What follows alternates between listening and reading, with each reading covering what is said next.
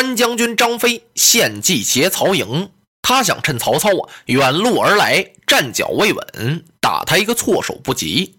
没成想哦，人家曹操啊是早有防范。当张飞率领着人马杀进曹营来的时候，一看这大营里怎么这么静啊？知道上了当啊，再想回马已经来不及了。一下子呀，就让人家曹家战将给包围起来了。张飞在这边叫人家给围住了，那刘备、刘皇叔在那边也让人家给困住了。张飞拼命冲杀呀，好不容易算是杀了条血路。他回头一看，哟。自己带来的那些人马呀，都光了，不是都是战死的，有好多呀，都跑到曹操那边去了。原来那就是曹兵嘛。上文书不是已经说过了吗？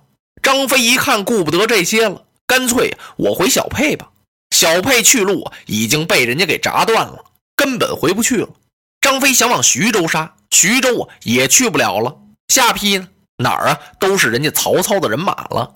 如果跑那两个地方去，要是让人家给劫到那儿，那可怎么办呢？哎呀，张飞，在马上大叫了这么一声，落荒而走了。哪儿去了？他上了芒砀山了。张飞走了。再说刘备、刘皇叔，他原来一听三弟献了这个计策呀，刘备很高兴。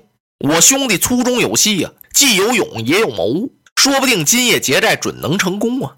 好嘛，打起来才知道成不了功了。四面八方、前前后后啊，都是人家曹将，这可怎么办呢？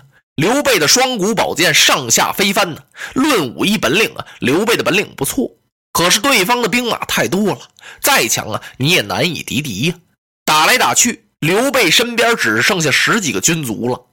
刘备好不容易从重围杀出来，他想回下邳，回不去了；回徐州也不行了，到处都是人家曹操的人马。啊，这这可怎么好啊？杀回小沛吧！刘皇叔登高一望，小沛城中啊，火光冲天。哎呀，不行了！他稍微这么一愣神啊，有一员大将杀过来了。刘备休走！玄德回头一看，是曹操手下的大将夏侯渊。刘备心说：“我哪打得过他呀？干脆我败吧！”他就一直往北边跑，败北败北的嘛。大概横是就从这儿留下的。反正刘备是认准了这个方向了。跑出也不知道有多远，他听听身后没有动静了，刘备这才把马勒住，摸过头来这么一看呀，嘿，这可倒好，怎么了？刘备今儿啊可成了孤家寡人了，就自己了，身边连一兵一卒都没了，这怎么办呢？刘备越想啊越怨恨这曹操，你太狠毒了，带二十万人马取我的徐州啊啊！如今闹得自己是上天无路，入地无门，两个兄弟也找不着了。家眷也顾不上了，只身一人落荒而走。我要是不杀你曹操啊，枉为英雄。可我怎么杀得了他呀？刘备想啊，现在我上哪儿去呢？想来想去无处可走。要想啊报这个仇，出这口气，杀了曹操，现在谁的势力能敌得住曹孟德呀？江东的孙策，荆州的刘表，哎，谁也不行。目前呀，能与曹操势均力敌，甚至于比曹操势力大的呀，也只有袁绍了。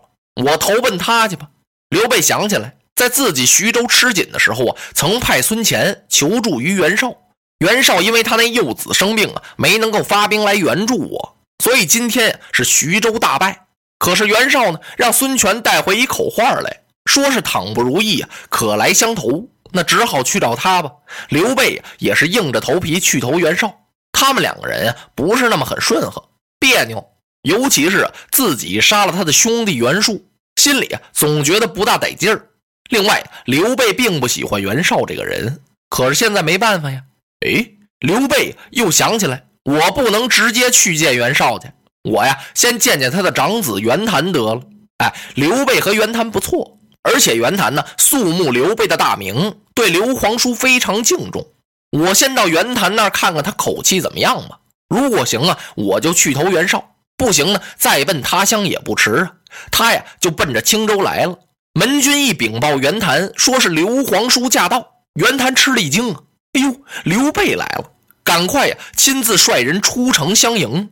刘备一见袁谭呀，就说了：“说我徐州失守了，现在啊没有办法来投贵父子。”袁谭远接高迎。赶忙啊，把刘备请到城中去厚礼相待。随后呢，给他父亲写了一封书信，告诉袁绍说刘皇叔来了。然后这才把呀刘备送到平原界口。刘备与袁谭分手之后呢，直奔邺城。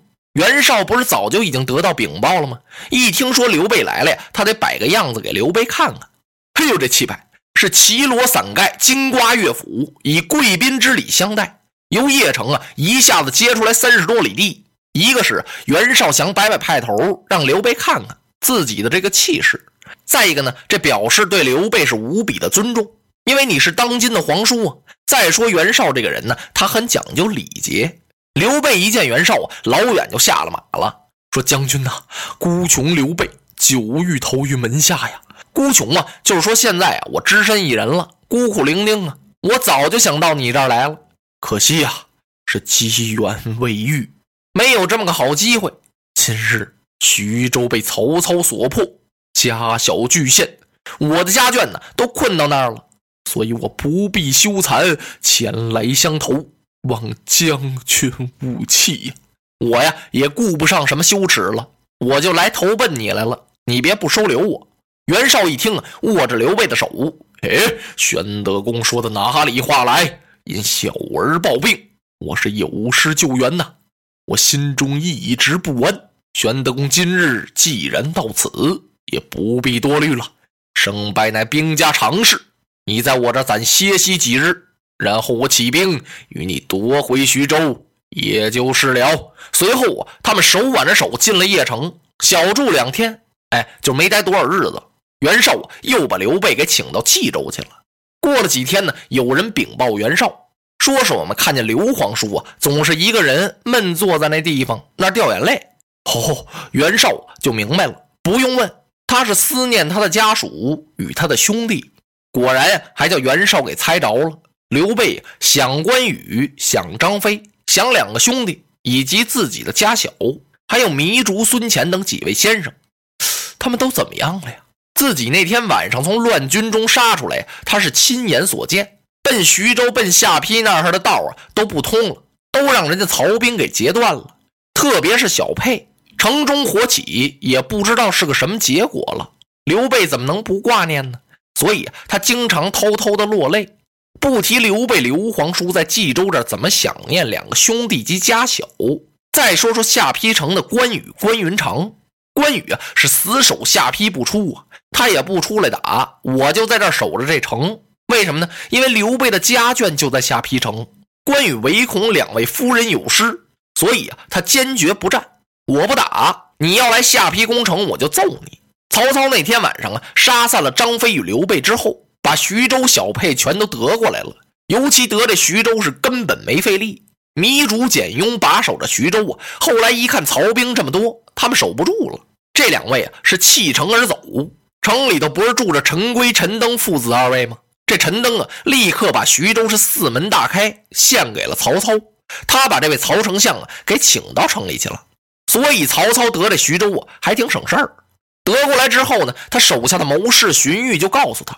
说丞相，您可赶快去下邳。关羽在下邳保护着玄德的妻小，他死守此城不出。您要不速战呀，恐怕呀刘备就要求袁绍的救兵了。袁绍发兵来的那时候啊，咱们就不好办了。曹操一听，对，啊，对，可是对。荀彧先生，我有件心事想跟你说说。啊，丞相您请讲吧。我素日最爱的就是云长之武艺。如果说我要得关羽这位将军能够降了我，那可再好不过了。还没等着荀彧说话呢，郭嘉搭了茬了：“啊，丞相，关云长义气深重，他怎么能够投降咱们呀？说这个人呀特别重义，他不能投降您。”嗯，曹操点头。我想过，这个时候啊，在武将中有人搭声：“丞相，我愿讨一支令箭。”去下邳说云长，劝其来降。众人举目一看，不是旁人，是大将张辽张文远。程昱摆了摆手：“好，文远将军，您和云长很好，我们知道。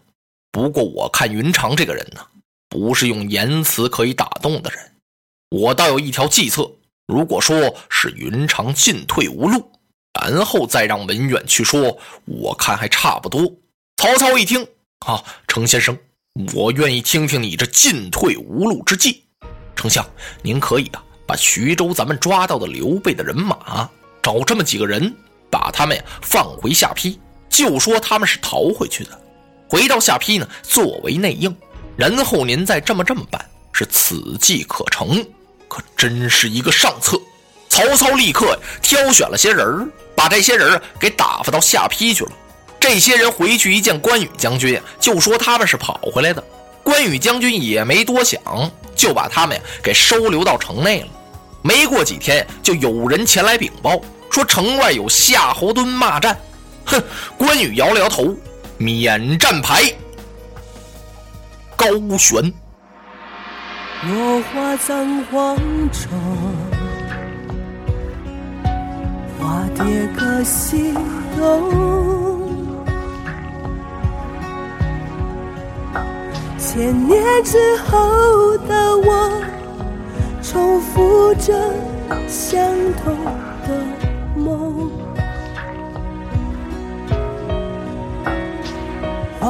中。